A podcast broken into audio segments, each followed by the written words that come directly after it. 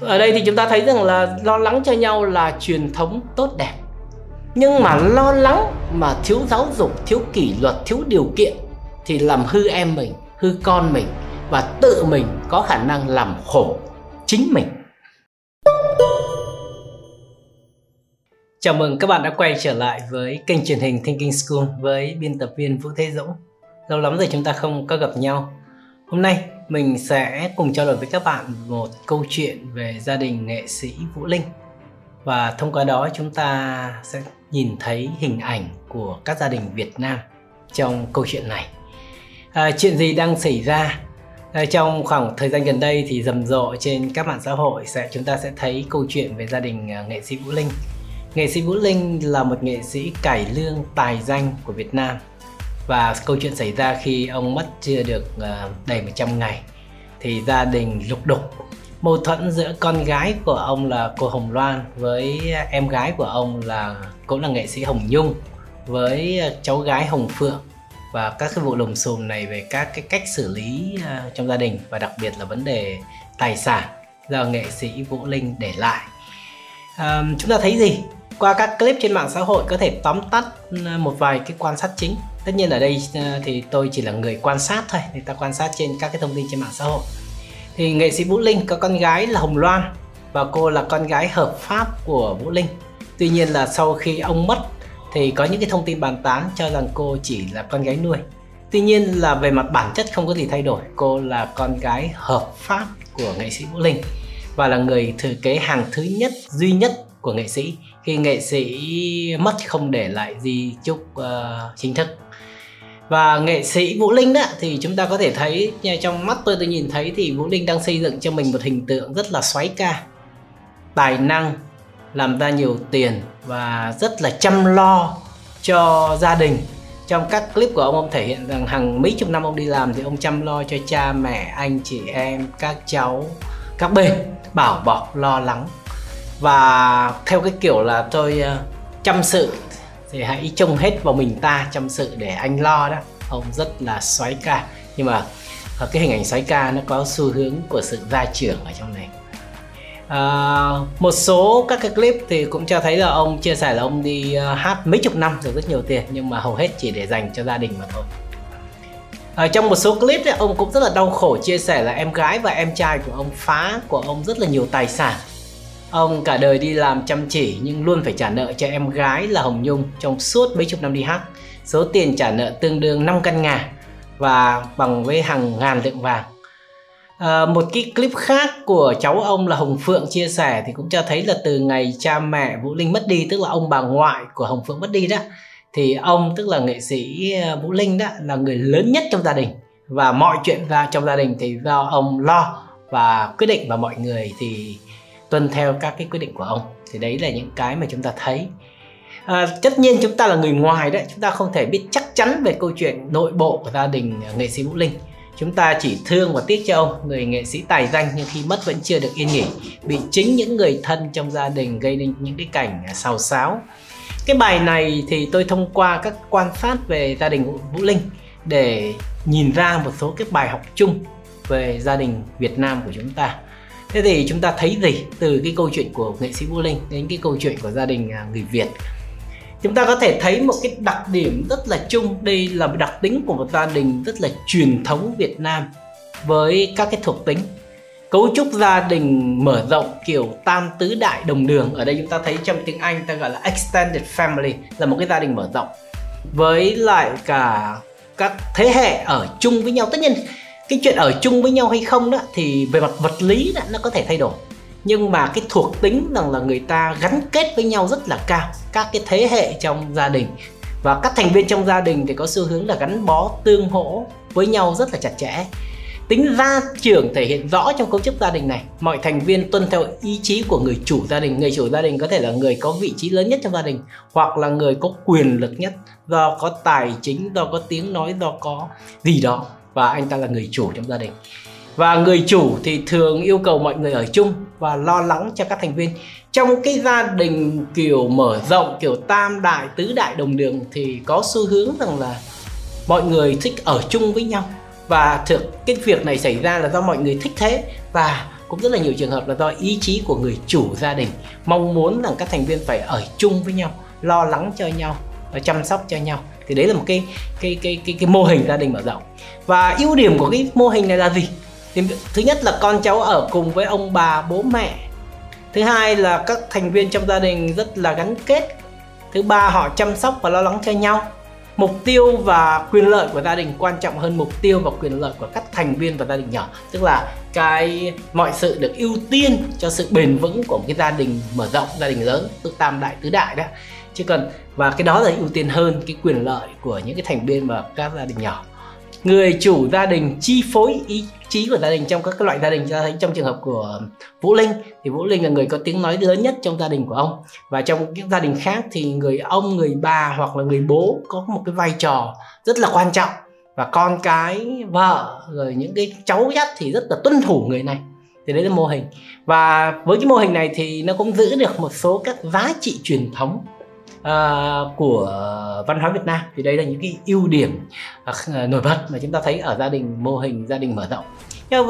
Và nó cũng phù hợp khi mà các cái thiết chế xã hội như là việc chăm sóc người già, nhà cửa riêng cho các thành viên chưa có tốt, tức là rất là trong một khoảng thời gian rất là khó để cho con trai con gái khi lập gia đình có thể đi ra ngoài mua nhà ở riêng, nên là cái chuyện mà ở chung với nhau trong một mô hình gia đình mở rộng như thế này thì nó tồn tại khi mà các cái thiết chế xã hội nó của chúng ta nó chưa được tốt. Thì đấy là những ưu điểm. Còn về nhược điểm của mô hình này thì tính gia trưởng cao và đề cao các yếu tố gia đình. Chúng ta thấy rằng trong cái mô hình gia trưởng này thì người chủ gia đình rất là đề cao cái giá trị gia đình. Mọi chuyện phải được tập trung để lo giữ gìn cái mô hình gắn kết gia đình này. Nó vừa là ưu điểm nhưng mà nó cũng tiềm ẩn các khuyết điểm trong cái yếu tố này.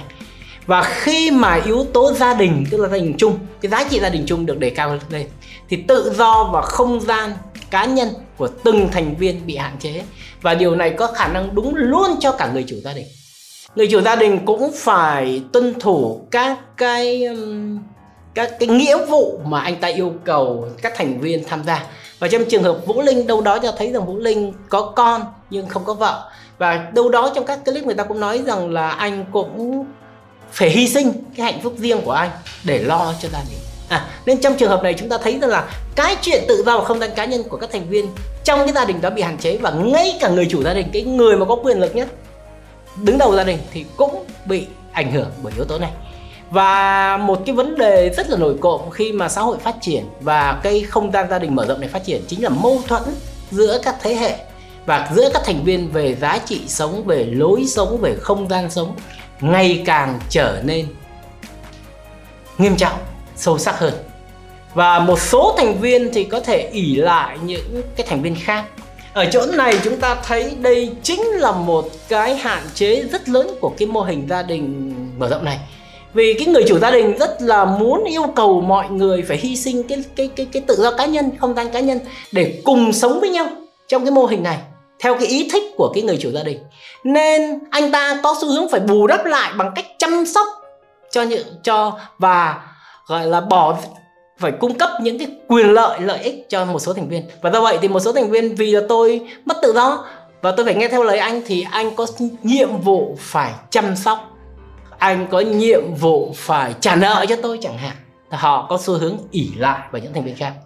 Và mô hình này thì có khả năng hạn chế sự trưởng thành và sáng tạo của các thành viên, bởi vì mọi người sẽ tuân thủ theo ông chủ gia đình. Tất cả các ý kiến, các sáng kiến, các kế hoạch đều phải do ông này và hoặc là chủ gia đình uh, uh, cho phép.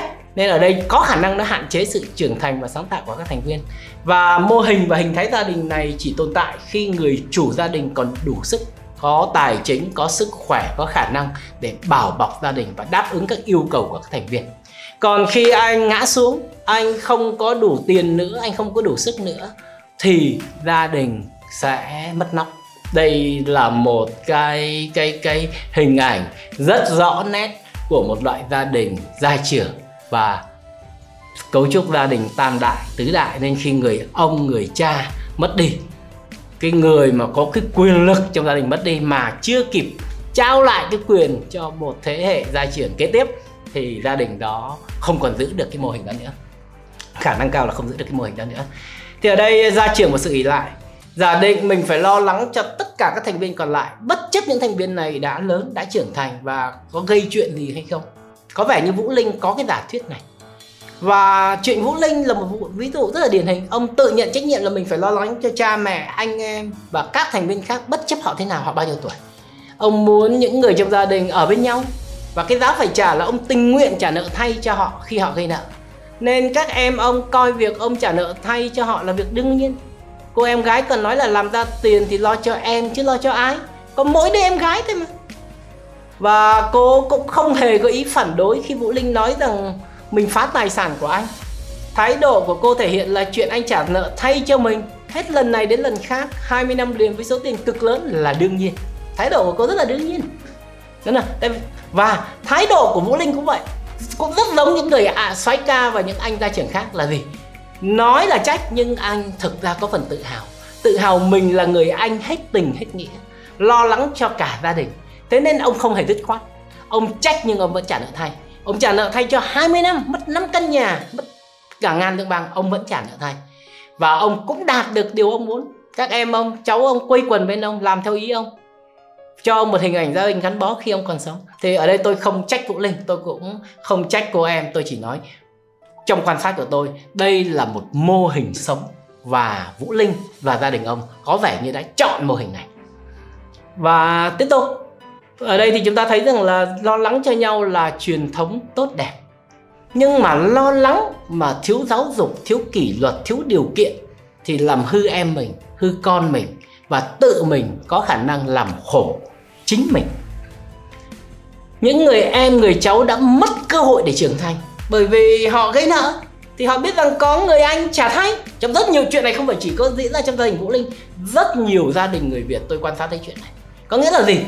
Cứ gây nợ, đi đánh bài, mượn nợ, bệnh, có người lo, phải nào? Và vô điều kiện à, họ cho rằng mình phải đương nhiên phải lo cho em mình như thế, hay anh mình như thế, cha mẹ mình như thế, bất chấp điều kiện. Và những người kia cũng đương nhiên cho rằng mình có cái quyền được nhận như thế. Nhưng mà khi anh lo cho người ta bất chấp điều kiện như vậy mà anh không giáo dục, thì anh một mặt anh đã tước mất của người ta cơ hội để trưởng thành. Họ mãi mãi trở thành một cái thân tầm gửi, sống bám vào người anh, người cậu. Họ không học cái bài học của họ, họ mất đi cái cuộc đời của họ. Nên nhiều khi anh trả tiền cho họ mà họ còn oán anh. Là cái chỗ này là bởi vì họ thấy rằng họ đã không còn là họ, họ chưa bao giờ được tự sống. Nhưng mà tất nhiên là lúc mà mình không trả nợ cho họ, họ cũng sẽ oán trách thôi. Nhưng mà câu chuyện quan trọng là phải có giáo dục, phải có kỷ luật, phải có điều kiện. Đấy nào. À, và rất là nhiều thành viên trong cái gia đình đó có khả năng trở nên hư hỏng và tha hóa. Họ không thể tự sống cuộc sống của họ. Và đấy chính là vấn đề rất lớn. À, thế nên khi cái người anh, người cậu này mất đi thì họ mất phương hướng, họ mất phao cứu sinh, và gia đình, cấu trúc gia đình mở rộng đó sụp đổ. Và các thành viên thể hiện bộc lộ cái mâu thuẫn của họ. Cái mâu thuẫn đó không phải chỉ diễn ra khi người cha, người anh mất đi. Nó đã âm ỉ, nó đã nằm trong lòng của tất cả những thành viên còn lại từ rất lâu rồi. Nhưng mà nó đã được gói ghém lại, bởi vì dù gì vẫn còn người chủ gia đình lo lắng, bảo bọc cho những câu chuyện đó. Nhưng mà khi mất đi cái nóc thì cái nhà đó sụp và các mâu thuẫn bùng ra. Nên ở đây hoàn toàn không phải là một câu chuyện gì ngạc nhiên. Nó chỉ là chờ đến thời điểm thì nó bùng ra cái mâu thuẫn đó mà thôi. Nên chuyện các thành viên đấu tố nhau, kiện nhau, đòi tài sản là có vẻ như là một con đường rất là đương nhiên trong mô hình này. Mà đặc biệt trong mô hình là nếu không có sự giáo dục, hướng dẫn, mà mô hình này còn gia trưởng của soái ca, thì có khả năng cao diễn ra như thế này. Thì lời kết, mô hình gia đình truyền thống tam đại, tứ đại đồng đường có nhiều ưu, và như chúng ta thấy có khá nhiều các khuyết điểm của nó. Vấn đề không phải là chăm lo cho nhau, mà là hướng dẫn dạy dỗ các thành viên kỹ năng sống, kỹ năng học tập, kỹ năng giải quyết vấn đề, kỹ năng phát triển độc lập, dạy cho họ có trách nhiệm với chính mình, gia đình và cộng đồng. Mình không thể nào, nếu mình cứ hết lần này lần nọ để đi để trả nợ cho họ, để năn nỉ họ trở thành người tốt, họ không bao giờ có trách nhiệm. Đó nè. Và không và không nên tự hào. Rất là nhiều người tôi thấy rất là buồn cười là họ rất là tự hào là mình chăm sóc cho người này người kia, mình cho tiền người này người kia, mình mua nhà mua xe cho con cho em mình. Đáng lẽ họ nên tự hào là mình đã dạy cho con mình, em mình, cháu mình trở thành người có ích, biết làm ra đồng tiền, có thể tự mua nhà, tự mua xe, tự giải quyết vấn đề của chính họ. Và tự hào là họ biết mua xe, mua nhà, tặng lại cho mình, cho bố mẹ, cho người đã dạy họ. Chứ không phải là mình phải đi cả đời tự hào là mua nhà, mua xe. Nên ngay cả trước khi mất thì ta cũng thấy có một cái clip Vũ Linh nói là cậu rất là muốn lo lắng mua xe cho Hồng Phượng là cho cháu. Cậu thì bệnh, lớn tuổi, cháu thì lớn, cậu cũng đã dạy nghề cho cháu rồi. Mà cháu không hề biết nói rằng không cậu ạ, à, đáng lẽ là cháu phải lo cho cậu. Chứ không, bây giờ không phải là lúc cậu phải lo cho cháu. Nhưng không, người cháu vẫn tiếp nhận rằng không, điều đó là đương nhiên cậu sẽ cho cháu. Đó là, nên ở đây chúng ta thấy đấy là một mô hình cho nhận một cách vô điều kiện và không có sự dạy dỗ hướng dẫn. Nên uh, đấy là một bài học rất là là là là buồn. Đó là, và ở đây tôi cũng uh, thấy một cái chuyện rất là, một cái so sánh rất là lý thú khi tôi đọc một cuốn sách uh, của người Nhật. Thì người ta nói rằng là cha mẹ Việt Nam á, rất là thích để lại nhà cửa xe cộ vàng bạc cho con. Trong khi cha mẹ người Nhật á, thì thích để gì ạ? À, cha mẹ người Nhật lại muốn để lại cho con khó khăn, chứ không thích để lại cho con nhà cửa xe cộ vàng bạc đâu. Vì sao?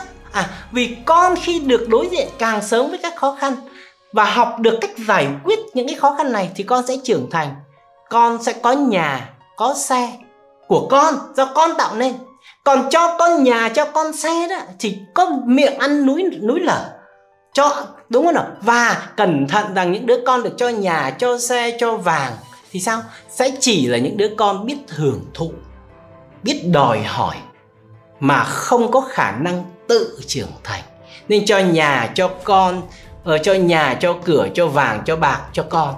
Tưởng rằng rằng là mình đã khổ thì đời con phải sướng. Cẩn thận, chúng ta đã là cướp đi mất cuộc đời của người con, người cháu, người em của mình. Nên uh, tất nhiên mỗi người gia đình thì có một lựa chọn. Ở đây tôi chỉ đưa ra để chúng ta cùng suy nghĩ mà thôi. Vậy câu hỏi cho bạn là bạn để lại gì cho con mình? Nhà cửa hay để lại cho nó sự khó khăn, để lại cho nó những thứ để nó phải tự chinh phục để mà trưởng thành? Ở trong một cuốn sách mà tôi đọc tôi cũng rất là lý thú, đó là cuốn Giáo dục đơn giản nhất là tuyệt vời nhất đấy. Thì một cái tác giả họ viết rất là hay, họ nói rằng là rất là nhiều bậc cha mẹ hiểu nhầm là khi sinh con ra đó thì con là của mình và mình phải giữ nó bên cạnh mình, nó phải ở với mình cả đời. Nên là trên truyền hình thực tế ở Việt Nam có cái câu chuyện là gì? Người con trai ba mươi mấy tuổi mà tối nào vẫn cứ ngủ cùng giường với mẹ. Và bà mẹ ai đến nhà, bạn đến nhà là phải xin phép bà mẹ. Đúng không? Tức là bà giữ con mình đấy như thế. Mà con, cái tác giả trong cái cuốn gọi là Giáo dục tuyệt vời nhất là đơn giản nhất thì bà nói rằng là gì? Thực ra mục tiêu của chúng ta khi sinh con ra đời ấy, lại không phải để giữ con bên mình, mà là để gì? Là để cho con trưởng thành và tung cánh bay xa. Con càng tung cánh bay cao, bay xa, càng trưởng thành thì bố mẹ càng hạnh phúc. Và đấy là trách nhiệm, là nghĩa vụ, là niềm tự hào của bố mẹ. Chứ không phải sinh con ra để ôm chặt con vào lòng đến suốt đời. À, thì cái chỗ này là cái chỗ vô cùng quan trọng. Con cái vừa là của chúng ta mà vừa không phải là của chúng ta. Nó phải có một cuộc đời riêng của nó.